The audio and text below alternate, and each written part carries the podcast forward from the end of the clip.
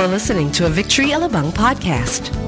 True security can only be found in Jesus. Learn more in week three of this series based on the book of Ecclesiastes. Listen to this message by Pastor Jonathan Ramirez.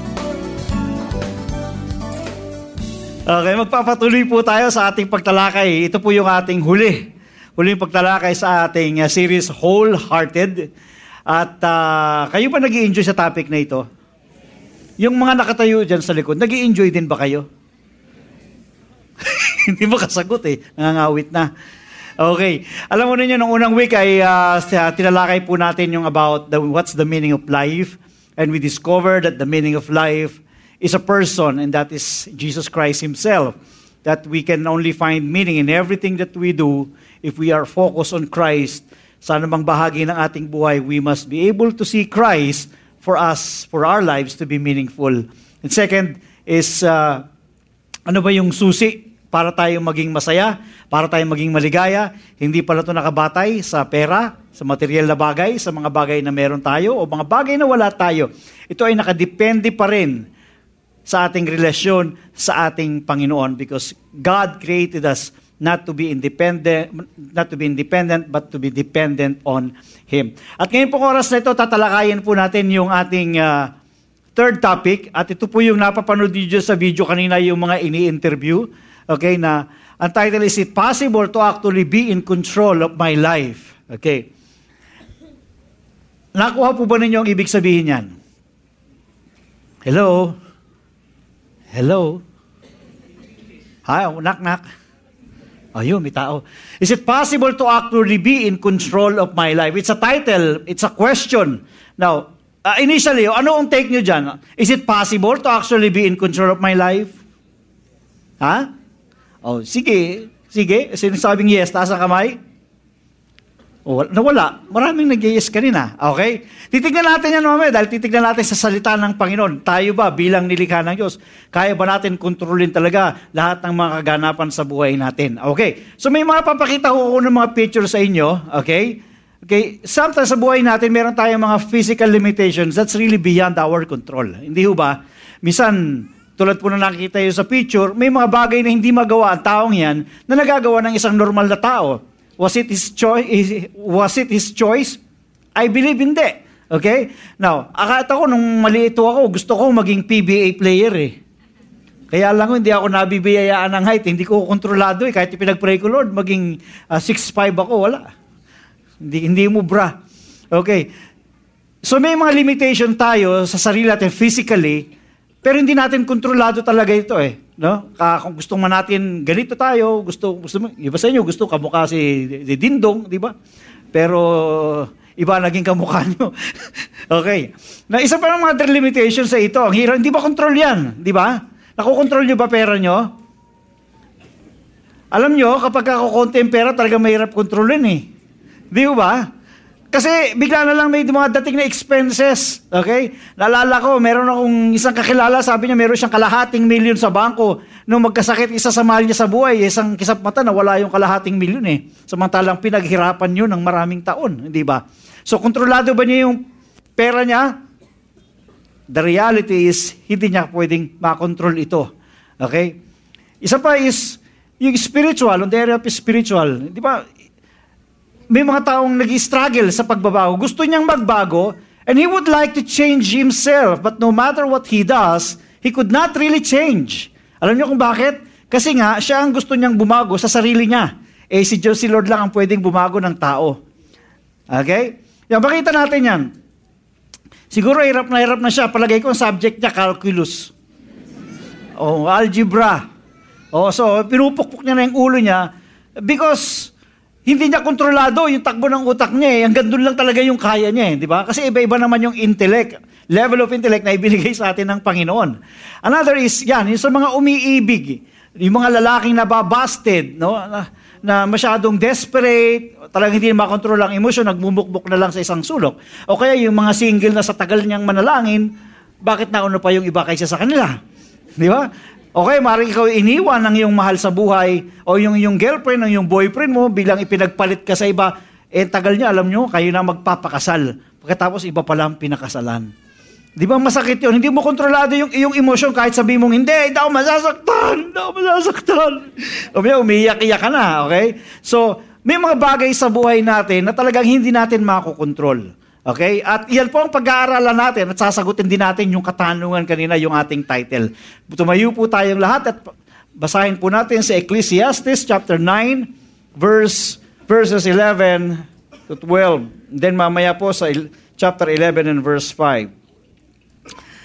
Again, I saw that under the sun the race is not to the swift, nor the battle to the strong, nor bread to the wise, nor riches to the intelligent, nor favor to those with knowledge, but time and chance happen to them all.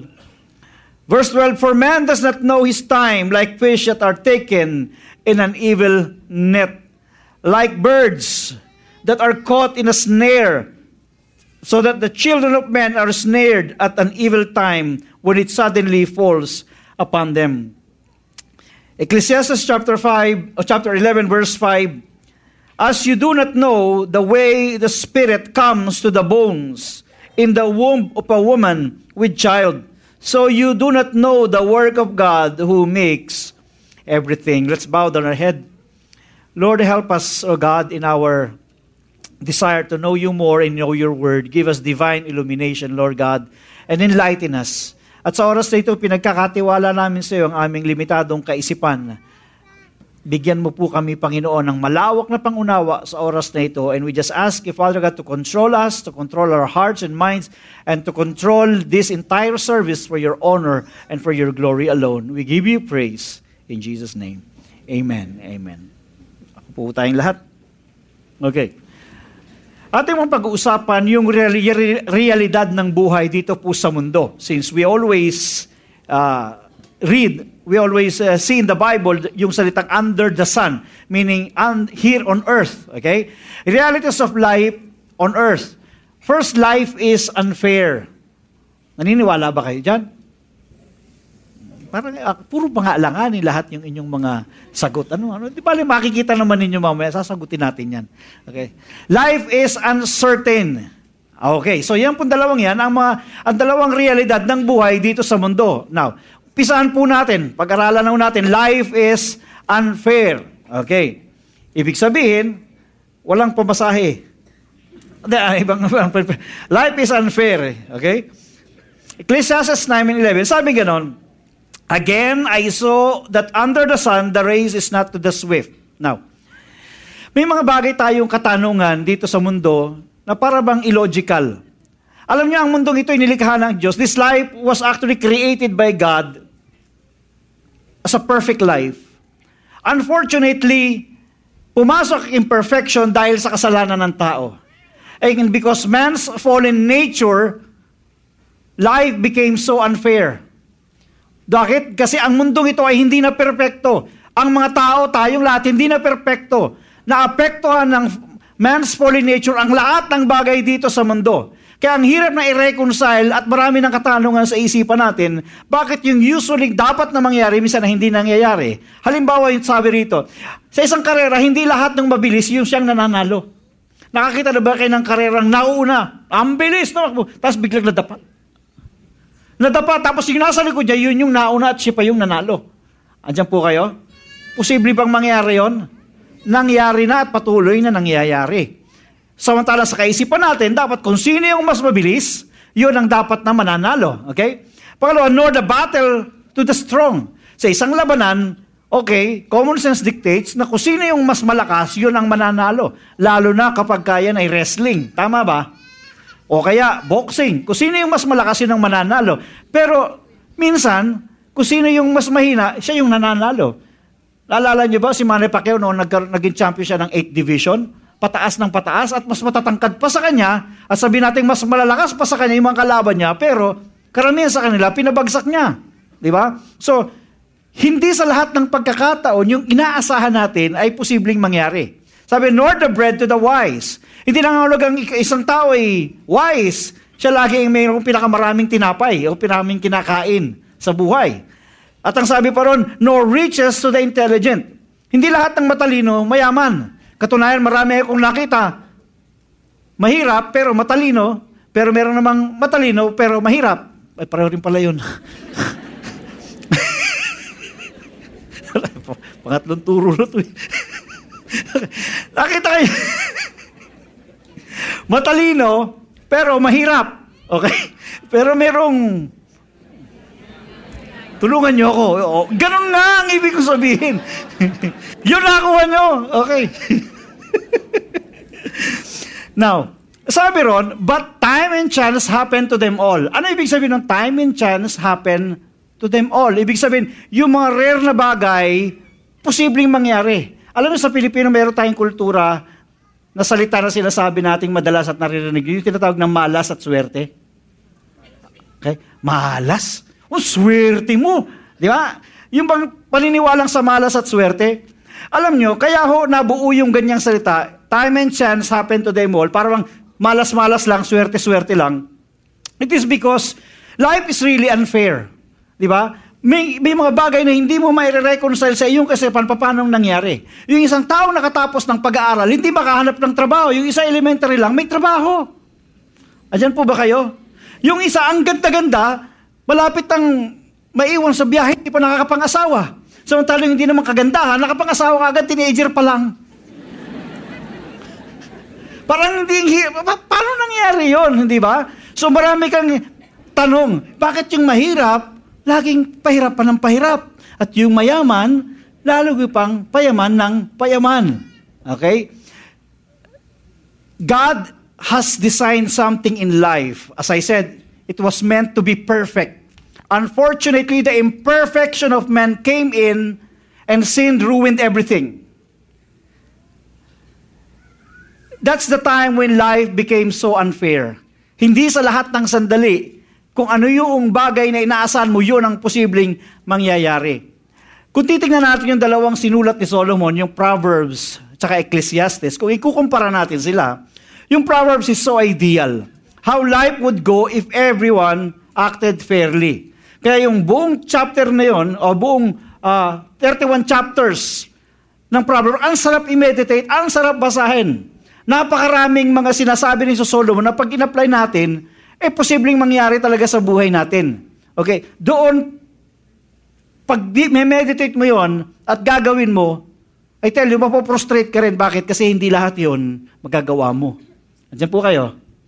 Halimbawa, yung pagsisinungaling, meron pa sa inyo hindi pa nagsisinungaling, taas ang kamay. Yeah, pag nagtas kayo ng kamay, ngayon kayo nagsinungaling. Kitang-kita kayo ng lahat. Okay. Yung Ecclesiastes naman, sinulat po ito, what usually happens in a sinful and imperfect world. Yun ang kanyang pinanggagalingan. That's why Solomon was actually using human reasoning and personal experience sa mga bagay na naobserbahan niya sa buhay ng tao. At pinapaliwanag nga niya yung realidad ng buhay that indeed life is unfair. Kahit sa hukuman, may mga kaso, halimbawa yung Ampatuan Massacre, marami nang namatay noong paman, okay, minasakir yung mga media people, pero yung mga actual na nagbumarel, yung ba sa kanila, nakakalaya pa rin at wala pa rin hatol, kahit na nakakulong na yung, yung, yung, yung pinagbibintangang may sala, ay hindi pa naman nahatulan talaga. Di ba? So, paisip mo, nasaan ang katarungan? Yung iba nahula, nahulin, jailwalking, 10 years na sa bilangguan, di pa nakakalaya. Jaywalking lang. Maraming nasa bilangguan, wala akong kasalanan na no person, 15 years na nakulong. Just to find out later on, sabi ng hukuman, not guilty. 15 years. Yung anak niya maliit pa, paglabas niya, binata na. So, is life fair? Life is really unfair. Because you don't expect what's gonna happen, even if you are doing your best. Maybe you're saying, I did my best, but I guess my best wasn't good enough. Dahil wala, parang wala na sa isa yung best mo. Now, the question is, how do we respond knowing that life is unfair? Okay? How, paano ka magre-respond ngayon? Ngayon kang alam mo na ang buhay pala ay unfair. This is the way we should respond. Keep your faith perspective right and be committed to do what is right and just. Yes, it is true that life is unfair, Pero kung titignan mo siya ng ganun talaga, at hindi ka magkakaroon ng tunay na pananampalataya sa iyong puso, anong posibleng mangyari? Gagawin mo, gagawin mo na kahit na hindi tama, total ang buhay, tsamba-tsamba lang naman pala. Bakit, pastor, yung mga nagnanakaw, ang gaganda ng buhay, ang gaganda ng kotse, at gaganda ng mga bahay. Samantalang ako na nagsisikap sa sarili ko, wala akong kabuhayan katulad ng meron sila. Mabuti pa, gawin ko na rin kung ano yung ginagawa nila. Magkakaroon ka ng maling pananaw sa buhay, na total sasabi mo, tsamba-tsamba lang naman pala, unfair naman ang buhay, isipin ko na lang kung ano yung makabubuti lang para sa akin, yun na lang ang gagawin ko, hindi ko na i-regard pa yung ibang bagay. Gagayahin ko yung ginagawa ng iba na nandadaya para sila yumaman. Magiging mali lalo ang magiging pananaw natin sa buhay. Yes, sin has twisted life. But we are not supposed to go by the flow of the world. We are still to be committed to do what is right and just. Amen? Hindi tayo dapat mawala sa tamang linya. Na total, kahit naman pala mahirap ka, pwede kang biglang yumaman kahit hindi ka mag-aral, tumaya ka lang ng tumaya sa loto, pag nakachamba ka, di milyonaryo ka. Samantalang isang taong nagsika, pag-aral hanggang sa makatapos, nagmasteral, nagdoctorate, nagtrabaho hanggang ngayon, mahirap pa rin. Samantalang isa tumataya lang, kain-kain lang sa bahay, tulog, kain, tulog, kain, tulog, tapos jumakpat, panalo may 50 million. Are we supposed to lose our focus The question is, the, the answer is, we need to keep our faith perspective right. Maging tama pa rin ho ang pananaw natin. Why? Because we know that life here on earth is not just really life here on earth dahil merong Diyos na nakatingin sa lahat ng bagay na ating ginagawa. God will be the one to reward you in His own time. God will be the one to vindicate you on the good things that you are doing. Why? Because we know that life here is not just under the sun. We know that there is such thing as heaven and there's someone looking at us. Amen. Dahil alam mong buhay ang Diyos at mayroong nakatingin na Diyos, even if life is unfair because sin has twisted life, ikaw ay kakapit pa rin sa Panginoon. Gagawin pa rin kung anong tama. Mananampalataya ka pa rin sa Panginoon at magiging tama ang iyong pananaw sa buhay dahil alam mo na ang Diyos ang magre-reward sa iyo. Magtatrabaho ka at magsisikap pa rin at magsisipag sa iyong trabaho kahit hindi napapansin ng boss because alam mo ang Diyos napapansin ka. Sa bandiklak mo, kahit na na-late ka, magiging honest ka pa rin, hindi mo dadayain. Dahil alam mo, hindi mo nakatingin ng boss, nakatingin naman si Lord sa iyo. So gagawin mo pa rin ang tama kahit life is unfair. Ikaw dapat ang unang mapopromote, pero nagulat ka kung sino pa yung tatamad-tamad, siya yung unang na-promote dahil siya ay kamag-anak ng boss. Andyan po kayo? Di ba unfair yon? Dapat you deserve to be promoted.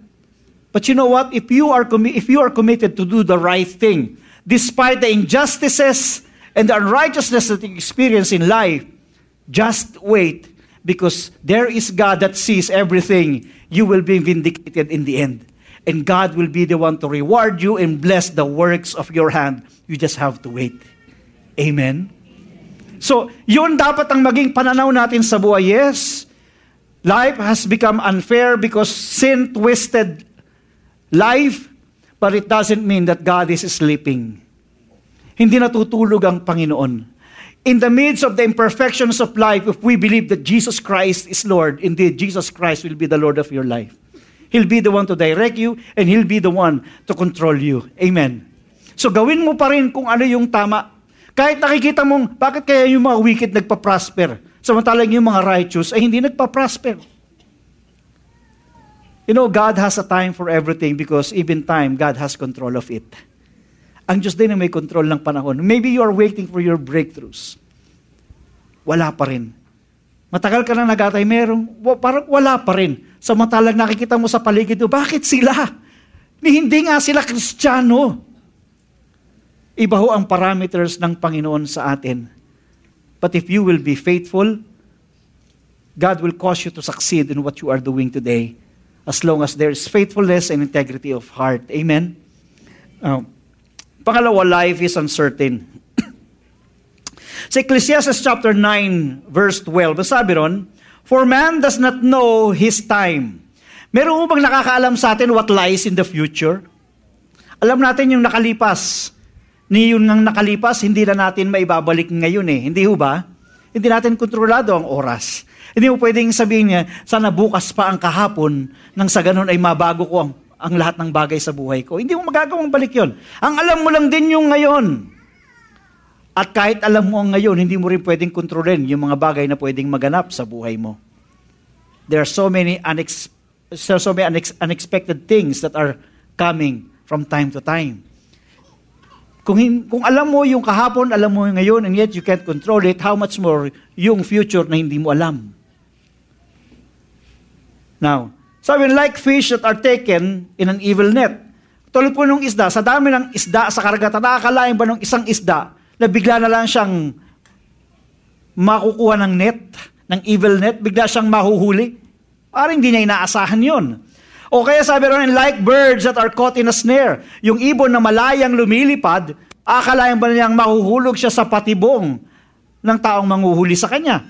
O akalain ba, sabi rito, so, so the children of men are snared at an evil time. Kapatid, kung ikaw man ay nakatayo ngayon, ang sabi ng Bible, huwag kang magyabang dahil pwedeng sa isang kisap mata, ngayon nakatayo ka, maya-maya ikaw ay nakatumba na.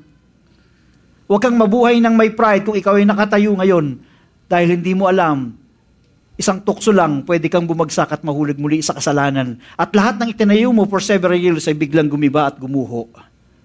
Adyan po ba kayo? Yung pamilyang pinaghirapan mong itayo ay pwedeng sa isang kisapatay, pwedeng bumagsak. It is because life is uncertain. And because life is uncertain, so many people are being worried. Nag-aalala sila. Paano ba ang Pilipinas ngayon? Ito na, uh, naipit na lahat yung mga truck doon sa port at di makalabas. Uh, tataas ang bilihin. O pag tumaas ang bilihin, pero yung sweldo hindi tataas, lalo na kung government employees daw, dahil wala raw ba sa budget yung 2015 increase. Mag-aalala ka because you know that life is uncertain. But is that the way to respond? Marangin, wala kang trabaho, okay, tapos ang dami mong gagastusin, oh, may tuition fee, may babayaran, ang dami. Magwo-worry ka because you are looking life as uncertain, which is true, uncertain naman talaga ang buhay. You don't know what really lies ahead. On the other hand, pwede rin iba nagre-respond in this way. Total, uncertain naman yung future. Bakit ako magtatapos ng pag-aaral ko? Hindi ko naman sigurado kung pagka-graduate ko, mayroong trabaho nag-aantay sa akin. Is that the way to respond? Andyan po kayo? Yung mga nabigo sa pag-ibig, ayoko nang umibig pa kahit kailan. Kasi nasaktan na ako eh. Samantalang, mas, mahi, mas, mas, mas maganda kung ikaw ay nga iibig na muli, kahit na ikaw ay masaktan pa. Ang mahalaga naramdaman mo kung paano umibig muli. Tahimik kayo ah. Wala na. Siguro hanggang ngayon, bigo pa rin kayo. How do we respond knowing that life is uncertain? Leave out your faith, but manage your expectations. When you say leave out your faith, well, I am considering that every one of you here has faith. Amen? May pananampalataya kayo sa Diyos, di ba? So you have to leave out. Okay, kung sabi pananampalataya, naniniwala ba kayo na magkakaroon kayo ng magandang kinabukasan? Naniniwala ba kayo na yung mga may sakit dito ay gagaling kayo? Naniniwala ba kayo na kahit anong nangyayari sa ekonomiya natin, uunlad pa rin ang buhay ninyo? If that is your faith, learn to live out your faith. Dahil kung hindi mo ikaw ililive out yung pananampalataya mo, you will be, you will dwell in negativity and passivity. Ay, wag na tayong magnegosyo kasi baka malugi. Ay naku, papasok ako ng trabaho. Hindi na lang ako papasok. Kasi baka hindi ako makarating kasi MRT ang sasakyan ko bago ako makapunta sa trabaho ko eh. Baka delikado, baka madisgrasya ako. If you will dwell on negativity, it's because you see life to be uncertain. Hindi ka nagagawa ng anumang hakbang. You won't take risk anymore. Remember this, Solomon was actually saying, life has no guarantee. It has, it has its risk and opportunities before us. Dahil walang garantiya, does it mean hihinto ka ng manampalataya at mabuhay sa iyong pananampalataya? Kasi kung wala kang pananampalataya, hindi ka na magpaplano. Alam niyo kung bakit? Eh, wala naman palang kasiguruhan, magpaplano pa ako. Mamaya, itong pala isdaan ko na negosyo ko, biglang bumagyo eh, kung maanod lahat yung isda, huwag na lang ako magnegosyo. Magiging ganun ang iyong pananaw. Andiyan po ba kayo? But since you have to live out your faith, knowing na yung gagawin mo ay pagpapalain ng Diyos, you will continue to plan. Because if you plan, if you if you fail to plan, you plan to fail. Eh pastor, di ba kahit naman magplano tayo, uncertain pa rin ang buhay, wala pa rin kasiguruhan kung yung planong ginawa mo ay magkakaroon ng katagumpayan? Yes, that's true. But we should not be stopped from doing what we are supposed to do just because we don't know what lies ahead. That's why we have to do everything in faith because anything that is not of faith is sin. Meron pa sa inyo rito nagpaplano, hindi, plano tayo, pero tingin ko papalpak to eh. Ha?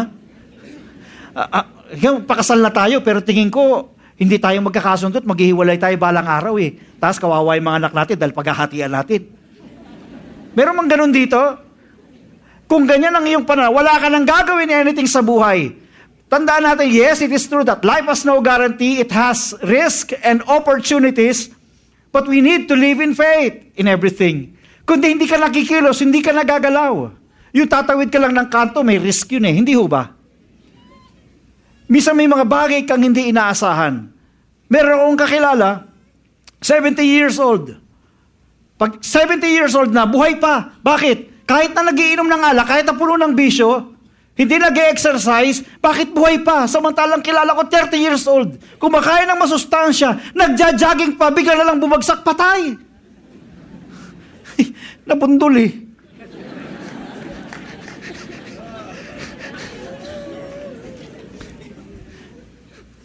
Ibig sabihin ba, mag-exercise ka pa? Kakain ka pa ng masustansya, matutulog ka pa ba ng tama? Eh, yun nga, 30 years old, namatay sa 70 years old, puno ng bisyo. Buhay pa. Buhay ka pa. we need, in every endeavor of life, we need to live out our faith. If you are doing something right now, yes, there is no guarantee whether you are going to succeed or not, but you have to gear your faith in the right direction. Pag may ginagawa ka, alba, sabi mong, ikaw ay nagmimikaniko, maaayos ko tong sasakyan na to. Kung ikaw ay nagpapalaki ng iyong anak, ako'y nananampalataya, itong mga anak kong palalakihin ko ay magkakaroon ng magandang kinabukasan. One time, I, I, I told you the story, maliit pala ako, nag-uusap yung, nakitang nag-uusap yung magkumpare, yung tatay ko tsaka yung kumpare niya. Sabi ng tatay ko, ako, pangarap ko, yung mga anak ko makatapos ng kuleyo at tanging may papamana sa kanila ay magkaroon sila ng magandang kinabukasan. Sabi ng isang tatay, sabi niya ako, ay yung mga anak ko, puro babae, hindi ko na paaralin yan. Kasi baka mabubuntis lang yan pag pinag-aral ko. Hanggang high school lang yan, tapos na. You see how negative? Kasi inisip puro babae, parang parang pambayad ng utang ang pananyang pananaw. We don't think that way. We believe that whatever endeavor that we have today, tayo nananampalataya na yung gawa ng ating kamay ay pagpapalain ng Panginoon. Amen. Come on, let's give Him praise. Kung ikaw ay salesman, bago ka pa pumunta doon sa iyong bibentahan, nananampalataya kang bibili ang taong ito. Amen. Kikilos ka at ikapamumuhay mo nang may pananampalataya ang iyong buhay. Kasi wala mang kasiguruhan, but you have to do your part. Now, sinabi ron, manage your expectations. Eh, paano kung yung sinasampalatayan mo hindi mangyari? Madi-discourage ka ba? That's why you have to manage your expectations. Why? Dahil kapag ka ikaw ay nanampalataya sa isang bagay at hindi yun nangyari and you fail to manage your expectations, mapoprostrate ka and you will surrender. Sasabi mo, ayoko na. Magwi-withdraw ka, hindi ko na, hindi ko na gusto. Eh, ayoko na mag-try uli. Kung nanligaw ka, na busted ka, di ba nanligaw ng iba? Andiyan po ba kayo? Hindi yung nabusted ka, habang buhay mo nang tinago sa buhay mo, hindi ka na nag-asawa. You keep on trying again. When I say manage your expectations, kung ano man yung mga bagay na inaasahan mo, biglang hindi nangyari, kahit sinampalatayanan mo, matuwa ka pa rin. Why? God has a better plan for you. If God closes the door, He opens the windows. And sometimes windows are many than, than doors. Amen. Hallelujah. We need to live out our faith but manage our expectations. Kung meron ka mang mga bagay na sinampalatayanan mo, trinabang mo ng gusto, tas hindi nag-push through. Aminin ko sa iyo, malulungkot. Ako man sa iyo, malulungkot din ako. But I have to move forward because I know God has a better plan for everything. Amen. Amen. Amen. Come on, let's give Him praise. Kung yung ipinapanalangin mong mapang-asawa, hindi siya ang ibinigay sa ni Lord, ha, matuwa ka, merong mas gwapo na ibibigay si Lord sa iyo. Amen? Ganon din naman sa mga kababaihan. Di ba? Kung yung iniisip ninyo na gusto nyong mapangasawa, hindi nanligaw sa inyo. Huwag kayo ang manliligaw. Umasa kayo at manampalataya para merong mas maganda ibibigay sa inyo ni Lord. Malay nyo, may bonus. Baka milyonaryo pa sa susunod. Di jackpot, may bonus. Okay? So, we have to live out our faith but manage our expectations even though we know that life is uncertain. Sabi po ng Ecclesiastes 11, 1 to 2, Cast your bread upon the waters, for you will find it after many days. Anong ibig sabihin nito? As I said a while ago, life has risk and opportunities. Sabi, ilag ihagis mo ang iyong tinapay doon sa tubigan. Pagkat ito ay babalik sa iyo. It's like an investment. Di ba? Pag nag-invest ka, inaasahan mong mayroong babalik sa iyo. Pero minsan may kasiguruhan mo, pag nag-invest ka, kikita ka. Minsan hindi. But you never stop doing your own thing. Gawin mo yun dapat mong gawin dahil yun ang tama. No, kung sa kayong bumalik sa iyon because there is what you call sowing and reaping. What you sow is what you will reap. Then praise God. Look everything in the eyes of faith. Sabi na, give a portion to seven or even to eight. For you know not what disaster may happen on earth. We are still committed to be generous. We are still committed to do good to other people, even if we don't know what lies ahead. Even if we don't know when disaster would come or whether good things will come to us after doing good. Remember Joseph the dreamer, right? Si Joseph the dreamer, kinas, inibigay ko ng emphasis yung dreamer, baka iba kasing Joseph ang maisip ninyo. Nakulong siya. Okay? Si Joseph nakulong siya. Bakit? Dahil ginawa niya kung ano yung tama. Tinakbuhan niya si Mrs. Potiphar na tumutokso sa kanya. Tama ba yung ginawa ni Joseph? Pero nakulong siya. Kung sa panahong yon at hindi natin nakikita yung kinabukasan, maaaring si Sino sa si Joseph, sabi natin, ikaw na nga, ma, palay na nga lumalapit sa manok, tinakbuhan mo pa. Yan, nakulong ka tuloy. Human reasoning. Pero Joseph became committed to do what was right, and he did it. Siya nagsuffer, yes, but he, he just entrusted everything to God.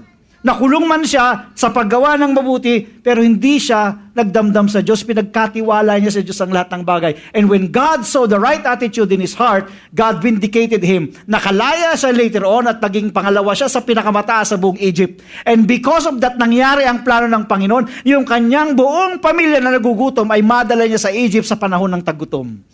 Amen? You don't know, yes, life is uncertain, but we are supposed to be committed still to do what is right.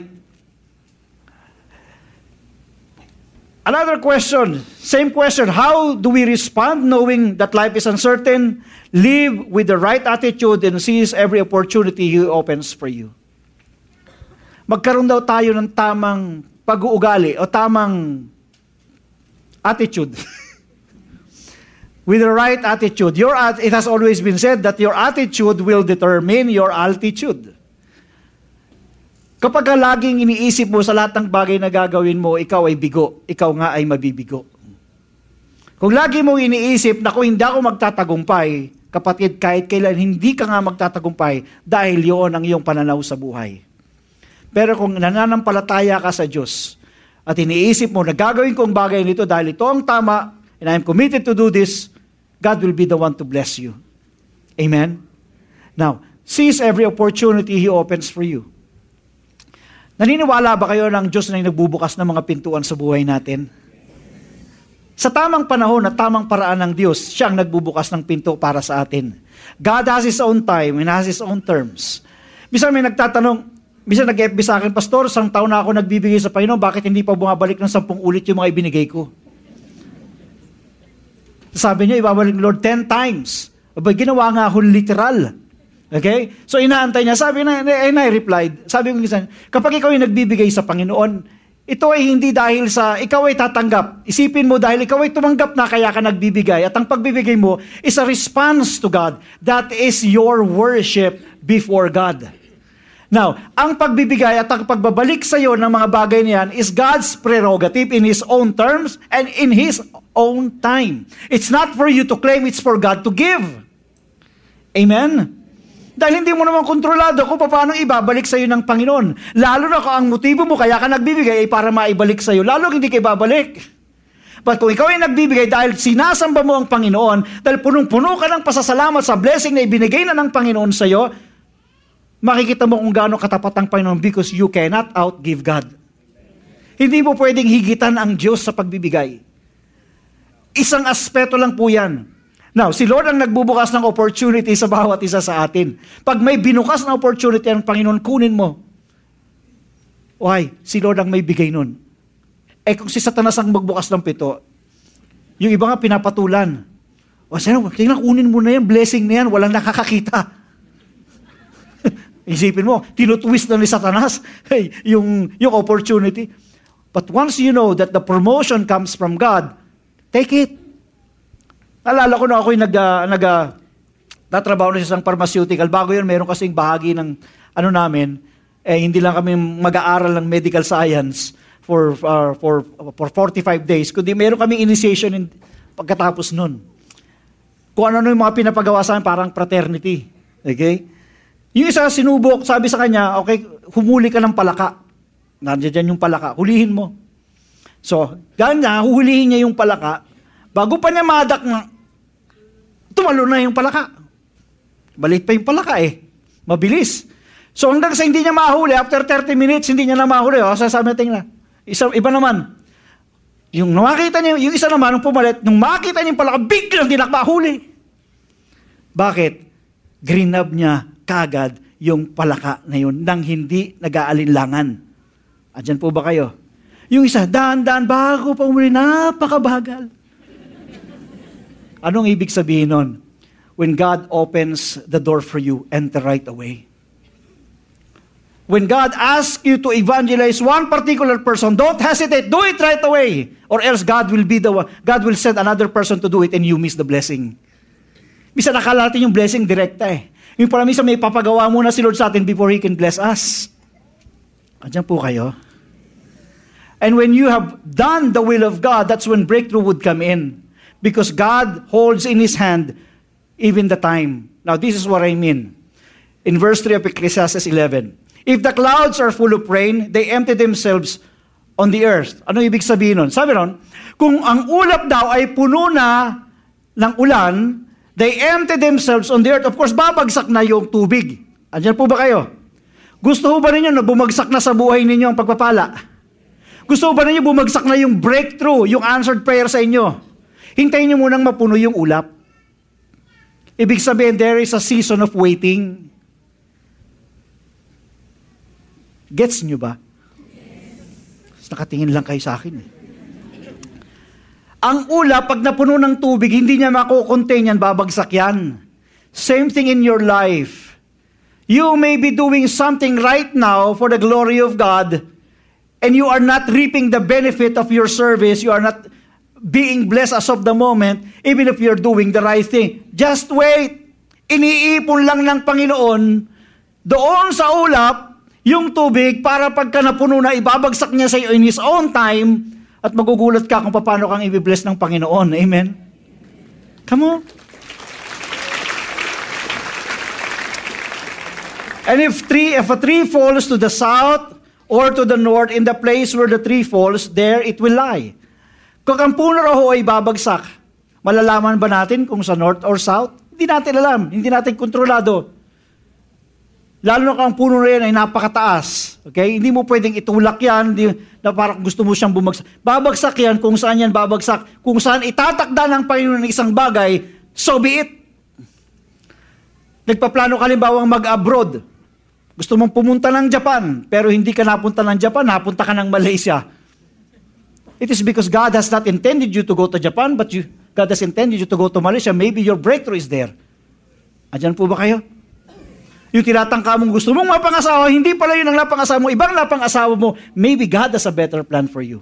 You may not control things around you, but if you believe in God, if you put your faith in God, ako'y naniniwala, God will be the one to control things in your life. You may not be in control of it because the reality is the more you control life, the more you will be out of control.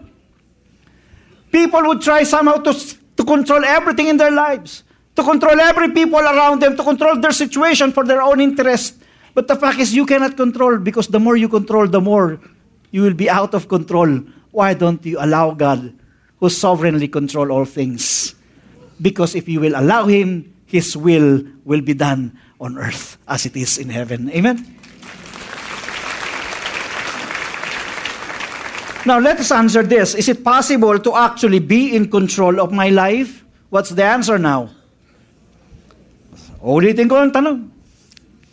Knowing that life is unfair, knowing that life is uncertain, is it possible to actually be in control of our lives? The answer is a big no. Ecclesiastes 11:5 says, "As you do not know the way the spirit comes to the bones in the womb of a woman with child, so you do not know the work of God who makes everything." Only God can control everything in the lives of men because he is the creator and the author of life. We are not. We have life. We receive that life as a gift. But we cannot control it because we will always go back to the one who created it, to the one who gave us life, and that's none other than God Himself. He alone, God alone, is the one that understands all things. Sabi nga rito, as simple as this is illustration. Meron ba sa ating nakakaintindi kung paano ang spirito ay papasok sa buto ng isang batang nasa sinapupunan ng kanyang magulang? Andyan po kayo? Meron bang nakakalam? So, kung walang nakakalam, so you do not know the work of God who makes everything as well. So, hindi mo rin nalaman kung paano kumikilos ang Diyos sa buhay ng isang tao.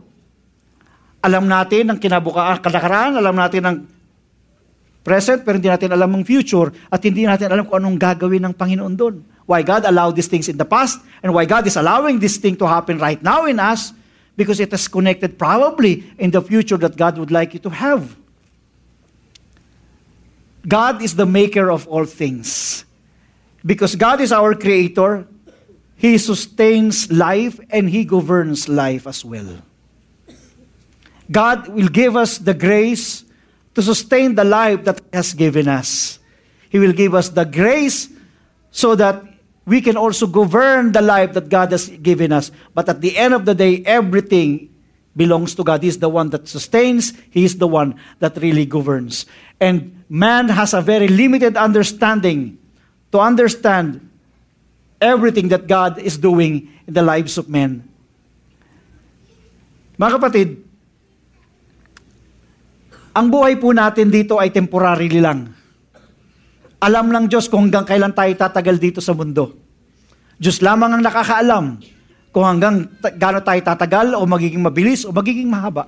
It doesn't make any, any difference at all. For as long as we know that God has control over our lives, this life would make sense. Sabi po ng Colossians 1:16 to 17, For by Him all things were created, in heaven and on earth, visible or and invisible, whether thrones or dominions, or rulers or authorities, all things were created through him and for him. He is before all things, and in him all things, say all things, hold together. Can you imagine yung lahat ng mga planeta sa mundo umiikot, gumagalaw, nang hindi nagbabanggaan sa isa't isa? Why? Because God hold things together. Ito yung mundo, nagro-rotate, nagre-revolve sa kalawakan. Hindi nga natin nararamdaman, hindi tayo nag balentongan dito. Why? Because everything is under the control of God's sovereign hand. Amen. if you just look at the creation of God, you will be amazed. God created everything, even the stars in the sky, God created all of them. And God gave them names, and God knows all the stars by name. Oh, what amazing God. Kami yung mga pastor, the more we know God in the Bible, the more we try to know God, the more we realize how much are the things that we don't know about God. Why? Because our human intellect is not enough to contain the knowledge of God. Kahit gaano tayong katagal mabuhay, at kahit ikaw pang pinakamatalinong tao sa buong mundo, you cannot contain, you cannot think and imagine the bigness of our God. He's more than we can think or imagine. Now, having said that, knowing that life is unfair, knowing that life is uncertain, praise God, we have our Creator that governs and sustains and created life. Praise God, He is the one ruling us. And if this God sustains everything and manages and governs everything in this entire universe, in this entire world, how much more He cannot hold things in your life? Do you still have to doubt? Paano ko kontrolin ng Diyos ang buhay ko? Komplikado ng problema ko, hindi ko alam ang gagawin. Kung ang buong mundo at ang buong kalawakan ay kayang kontrolin ng Diyos sa kanyang mga kamay, yung pa kayang buhay mo.